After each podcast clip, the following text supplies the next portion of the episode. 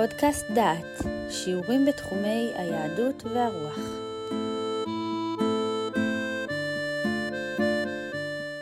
ברוכים הבאים לפודקאסט הלוח העברי, משמעותו והשפעתו.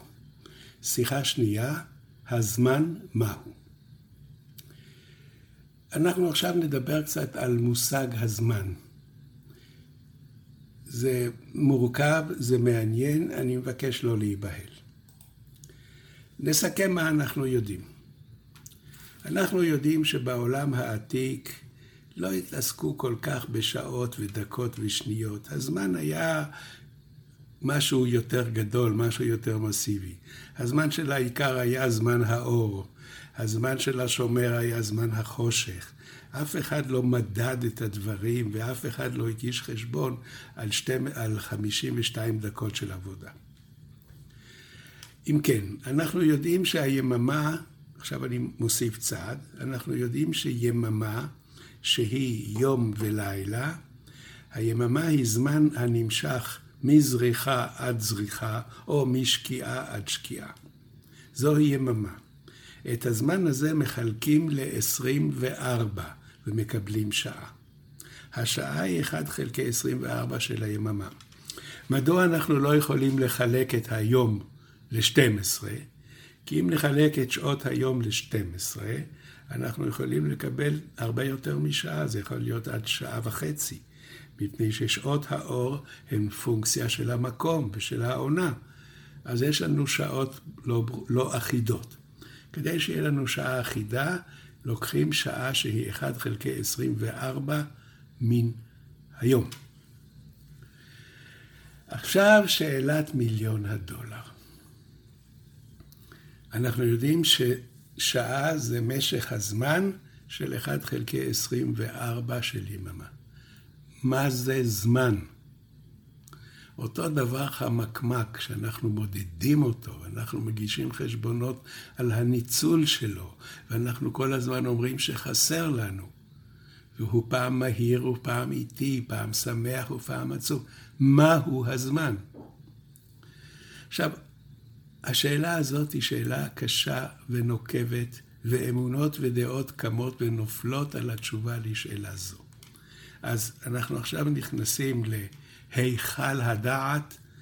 תשימו לב היטב, הדברים הם מרתקים. נתחיל עם אריסטו, איך אפשר שלא? אריסטו כותב שזמן הוא מושג שקשה להגדיר אותו. ולכן נקבל את ההגדרה העממית או את התפיסה העממית למושג זמן. טוב, אז אני עכשיו שואל אתכם, איך אתם מגדירים זמן? תחשבו תסמכו על האינטואיציה שלכם, ויש לכם הגדרה של זמן. לא, לא נעשה יותר מזה, אנחנו נמשיך. עכשיו יש שאלה מעניינת. אם, העול, אם לא היה עולם, אם הכל היה ריק, אם כל היקום היה אפס ואין, האם היה זמן? או להפך, האם ייתכן קיום של עולם בלי זמן? אנחנו עכשיו קצת מתבלבלים. אני אעזור לכם ואני אביא את ההגדרה של הרמב"ם בעקבות אריסטו למושג זמן. עכשיו, הרמב"ם כידוע כתב את הספר מורה נבוכים, שזה ספר יסוד של הפילוסופיה היהודית, וכך כותב הרמב"ם, לפי התרגום של שוורץ, שהוא התרגום הטוב ביותר לספר. הזמן הוא מקרה בעקבות התנועה וצמוד לה. שימו לב, הזמן הוא לא דבר עצמי, אלא הוא מקרה שקורה לתנועה. אחד מהם לא יימצא מבלעדי השני. תנועה לא תימצא אלא בזמן, ולא נתפס בשכל זמן אלא עם תנועה. וכל מה שלא נמצאת לו תנועה אינו כלול בזמן. אל תיבהלו, זה פשוט מאוד. הזמן הוא מקרה בתנועה. הרי אנחנו מכירים, מהירות כפול זמן שווה דרך, כדי שמשהו יקרה לו זמן, הוא יהיה בתוך מימד זמן, הוא צריך להתנועע. דבר שהוא נמצא במקומו, הוא, הוא, הוא לא חלק ממנגנון הזמן. אם כן, לא ייתכן תנועה אלא בזמן. ואי אפשר להבין זמן אלא בתנועה. מה זה זמן? אדם הלך קילומטר, אז יש לך זמן שאתה מחשב כמה הוא הלך. עכשיו אני רוצה להזכיר לכם משהו. אתם בוודאי קראתם את אליסה בארץ הפלאות. באליסה בארץ הפלאות יש תיאור של חתול מחייך. ואם אתם זוכרים, החתול נעלם ונשאר החיוך. הנה לנו השאלה ששאלתי קודם בלשון יותר uh, מכובדת. השאלה היא, האם ייתכן חיוך בלי חתול? האם ייתכן זמן בלי חומר? זאת הבעיה. הזמן הוא תנועה של חומר, אי אפשר שחומר, שרעיון יתנועע. חומר מתנועע. כשחומר מתנועע, הוא מתנועע בזמן. האם ייתכן זמן בלי חומר? חיוך בלי חתול. אם כן, תיזכרו, כשלמדנו פעם, לפני, כשהיינו עוד צעירים, למדנו פיזיקה, לימדו אותנו את הנוסחה, מהירות כפול זמן שווה דרך. פשוט. אם אני נוסע שעה, זה זמן, במהירות של 100 קמ"ש, זה מהירות. מה אורך הדרך? 100 קילומטר עברתי, מקסים. אם כן, התנועה היא תנועה של חומר שמשנה את מקומו. אין תנועה אם שום דבר לא מתנועע. עכשיו, יש, לנו כאן הגדרה חכמה וחדשה, ותשימו לב היטב. אריסטו אומר כך, חומר הוא דבר שיש לו צבע, משקל ונוכחות, עכשיו או פעם. האם ייתכן שולחן ירוק? בוודאי שכן. האם ייתכן ירוק בלי שולחן? אי אפשר. מפני שהירוק זה אחת מתכונות החומר שבמקרה זה הוא שולחן. אם המשהו שאני מדבר עליו איננו קיים, אז הוא לא יכול להיות ירוק, והוא גם לא יכול להיות תחת מימד הזמן. אי אפשר שהזמן היה כאשר לא היה חומר שהוא יחול עליו. אי אפשר שהצבע הירוק יהיה צבע ירוק בלי שמשהו יהיה צבוע בירוק. אני מסכם. אחרי הסיכום תראו שזה מאוד מאוד פשוט. הרמב"ם קיבל את דברי אריסטו והוא אומר כך: הזמן זה דבר שקשור לתנועה. תנועה אפשרית רק אם יש חומר מתנועע. אם כן, משהו נע, מכונית נעה, טיל עף, אבן נזרקה, כל אלה פועלים בתוך מרחב הזמן. אם כן, הזמן קשור לקיומו של העולם. אם אין עולם, אין זמן. כאשר יש חומר מתנועע, יש זמן. אם אתם רוצים לשמוע עוד שם מפוצץ, אז אני אודיע לכם שהגישה הזאת היא גם גישתו של לייבניץ. עשר שניות מיהו לייבניץ. גוטפריד וילהלם לייבניץ. הוא היה מתמטיקאי, פילוסוף, פיזיקאי, איש אשכולות. חי במאה ה-16-17, והמשפט הידוע שכל אחד מצטט בשמו הוא שהעולם הוא הטוב ביותר מבין העולמות האפשריים. זאת אמרה מפורסמת שוולטר ידע ללגלג עליה מאוד. הוא האיש. עכשיו אתם מבינים לאן אני חותר. שימו לב, הזמן קיים רק כאשר יש עולם. עכשיו אני מגיע לרגע של בריאת העולם. כשלא היה עולם, היה זמן? לפי מה שדיברנו, לא. אם כן, כאשר נברא העולם, נברא הזמן איתו. עכשיו יש לנו קרע בין אריסטו והרמב"ם.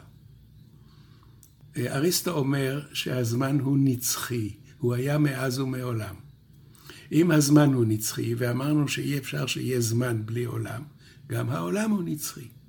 הזמן לא נברא והעולם לא נברא, שניהם היו מאז ומקדם. מדוע הזמן הוא אינסופי? אתם מכירים את הפתגם הימי ביניימי, שהוא אומר כך: העבר עבר ואין, ההווה כהרף עין, והעתיד עדיין.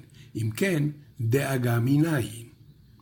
זה פתגם שהוא רוצה להרגיע את המודאגים, אבל בלי להרגיש שהוא נותן הגדרה של ההווה. מהו ההווה? מהו העכשיו? זה הרף עין, זה כלום. זה משך זמן מינימלי. ההווה זה נקודת החיבור בין העבר ובין העתיד. עכשיו, איך אנחנו יודעים שהעולם היה מאז ומקדם? אני אתן לכם את אחת ההוכחות שהיא חביבה ופשוטה, והיא אומרת כך. מה זה הווה? הווה זה אותה נקודת חיבור בין מה שהיה לבין מה שיהיה. כך, כך קובע אריסיו, אריסטו. אם כן, כדי שיהיה הווה, צריך שיהיה לפניו עבר. הגענו אם כן לזמן אינסופי. אי אפשר הווה בלי עבר. אי אפשר נקודה שבה מתחיל הזמן. מפני שהגדרה של זמן זה הווה שיש אחריו, אחריו עבר. אם כן, כל פרודה של זמן יש לפניה עבר. וככה אתה הולך אחורה ואחורה ואחורה עד לאין סוף. ואם אמרנו שהזמן חייב שיהיה לו חומר, כי אין זמן בלי חומר, אין חיוך בלי חתול, אין ירוק בלי שולחן, לכן אם הזמן הוא אינסופי, גם החומר אינסופי. אם החומר הוא אינסופי, זאת אומרת שהעולם היה מאז ומעולם, משחר האינסוף, והזמן היה מאז ומעולם, משחר האינסוף, ויש לנו עולם קבוע ונצחי. עכשיו, בלי להיכנס לפרטים, אני אה, אשים את התווית על התפיסה הזאת. התפיסה של קדמות העולם סותרת כמובן את סיפור הבריאה של ספר בראשית. אתם שמעתם על משפט הקופים, כשבבית ספר בארצות הברית לימדו את התיאוריה של הבריאה ולא לימדו את התיאוריה של ההתפתחות, והיה משפט, והמשפט, בית המשפט קבע שגם זו תיאוריה וצריך ללמד גם את ההתפתחות וגם את האינסופיות של העולם. מה הבעיה באינסופיות של העולם? אם העולם הוא אינסופי, הוא לא צריך אלוהים. הוא עצמאי, הוא מתקדם בזמן האינסופי, והוא יחידה עצמאית שלמה. אין שם אלוהים, אין שם שכר ועונש, אין מצוות, אין חובות, אין עבירות, אין, אין מוסר, אין כלום. העולם מתנהל כפי שהוא. אתה רוצה להיות מוסרי, אתה צריך לבנות עכשיו תיאוריה מוסרית שהיא תחייב. ותמיד יכול לבוא מישהו ולהגיד, אצלי המוסר זה מה שנוח לי, ותתחיל להתווכח איתו. אם כן, הבעיה של התפיסה של אריסטו, של עולם שהוא קיים מאז ומעולם, שהוא מוציא את האלוהים החוצה. מתוך העולם, ויש לנו עולם של חומר. דרך אגב, המדע היום עוסק בעולם, הוא עוסק בחומר, הוא לא עוסק בחלק האלוהי המנהל אותו. הרמב"ם הלך לכיוון אחר. הרמב"ם אמר, העולם נברא. אם הוא נברא, יש אלוהים ויש מצוות ויש תורה ויש חובות ויש מוסר שבא מבחוץ. ומה עם הזמן? גם הזמן נברא. אם כן, כאשר נברא העולם, נברא הזמן. אומר אריסטו, לא ייתכן זמן בלי עולם? נכון. העולם נברא, ויחד איתו נברא הזמן. עכשיו אנחנו מגיעים ל- ל- לאחד הפילוסופים המעניינים שהיה ביהדות. הפילוסוף הזה הוא רבי חסדאי קרסקס. הוא חיבר ספר בשם אור השם, הוא נולד בברצלונה בספרד בערך 1340, הוא מת בסרגוסה 1410. אתם זוכרים שב-1492, 80 שנה אחרי מותו, היה גירוש ספרד. הוא חי בתקופה מאוד קשה, היה שם פרעות ביהודים ורצח, הבן שלו נרצח במהלך הפרעות והם אילצו אה, יהודים להתנצר. הוא היה הראשון מאז אריסטו שהעז להתווכח עם אריסטו. זה היה שינוי סדרי טבע. יושב לו פילוסוף יהודי בספרד וחולק על אריסטו. מה אמר אריסטו? שהזמן קשור למקום. לחומר. ולכן, כיוון שהזמן הוא אינסופי, גם החומר אינסופי. הרמב"ם קיבל את ההנחה הזאת, שהזמן קשור לחומר, אלא שאמר שהזמן והחומר גם יחד נבראו בשלב מסוים בידי אלוהים, ואז אפשר שיהיה אלוהים שהוא מנהל את העולם. בא קרסקס ואמר, סליחה, פוס, לא נכון. הזמן הוא ישות לעצמו והחומר הוא ישות לעצמו, ייתכן שיהיה זמן בלי חומר. זמן בלי חומר. כל הזמן אמר אריסטו, הזמן זה משהו של חומר מתנועע. אומר קרסקס, לא, הזמן הוא בלי חומר. אתם זוכרים את, יוט, את ניוטון, זה שחיבר, שטיפל בכוח הכבידה ושנפל לו תפוח על, הא, על הראש? ניוטון גם הוא חשב כמו קרסקס, שהזמן הוא מהות לעצמו, הוא לא צריך חומר להיות בו. באותו רגע שהוא ניסח את הניסוח הזה, כל הבעיה של אריסטו נפלה. אריסטו אומר שהזמן קשור לחומר, אומר קרסקס, לא, הזמן הוא יחידה עצמאית. ניזכר שוב בחיוך של החתול באליסה בארץ הפלאות.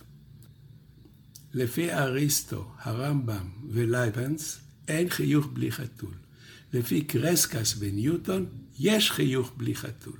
ובעניין שאנו עוסקים בו, יש זמן בלי תנועה ובלי חומר. הזמן הוא מימד לעצמו. עכשיו נחזור לבריאת העולם. סיימנו את ההגדרה של אריסטו ואת ההגדרה של הרמב"ם למהותו של הזמן. לפי קרסקס אין שום בעיה של זמן נצחי ובעקבותיו עולם נצחי. הזמן הוא נצחי והעולם איננו נצחי, והכל יכול להסתדר יחד. אני מסכם את מה שעשינו עד עכשיו. דיברנו על הרמב"ם שבעקבות אריסטו חושב שהזמן הוא מימד של החומר. אריסטו מדגים, כמו שיש שולחן צהוב וארוך, יש לו תכונה נוספת, הוא כאן ועכשיו. אי אפשר שיהיה ארוך בלי שולחן, אי אפשר שיהיה צהוב בלי שולחן. הגישה הזאת הפכה את כל העולם לנצחי, מפני שהזמן הוא אינסופי, הזמן חל על תנועת החומר, הכל אינסופי. קרסקס ואחר כך ניוטון מפרידים. הזמן הוא דבר לעצמו והעולם לעצמו, ייתכן זמן בלי עולם. סיימנו את הקטע הזה, אני מקווה שהתחברתם לדיון הזה. הדיון הבא יעסוק בשעון ובמשמעויותיו והמשמעויות ההלכתיות של זמן. אז תחזיקו מעמד. אני רוצה לתת עוד פעם סיום והכנה לפגישה הבאה שלנו. אנחנו דיברנו מתי מתחיל היום. אני חוזר ומסכם. היום הוא הבסיס של הלוח. הימים מתחברים לשבועות, שזה החלטה אנושית, לחודשים, שזה דבר טבעי, והחודשים מתחברים לשנים, שגם זה טבעי. האורך של היום הוא 24 שעות, אבל זה משהו טכני שהוא מחלק את היממה ל-24. השעה שהיא 1 חלקי 24, איננה משקפת אלא ממוצע מתמטי. אין בטבע דבר שהוא שעה לפי השעון שלנו. הרגע שבו מתחיל היום שונה בשיטות לוח שונות. בלוח היהודי והמוסלמי היום מתחלף בשקיעת החמה או בצאת הכוכבים.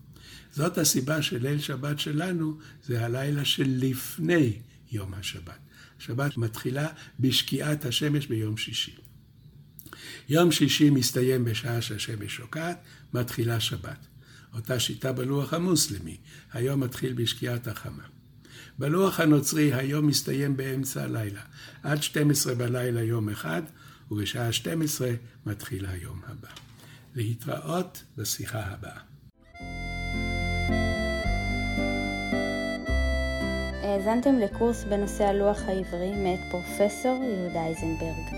את הקורס המלא ניתן לשמוע באתר דעת.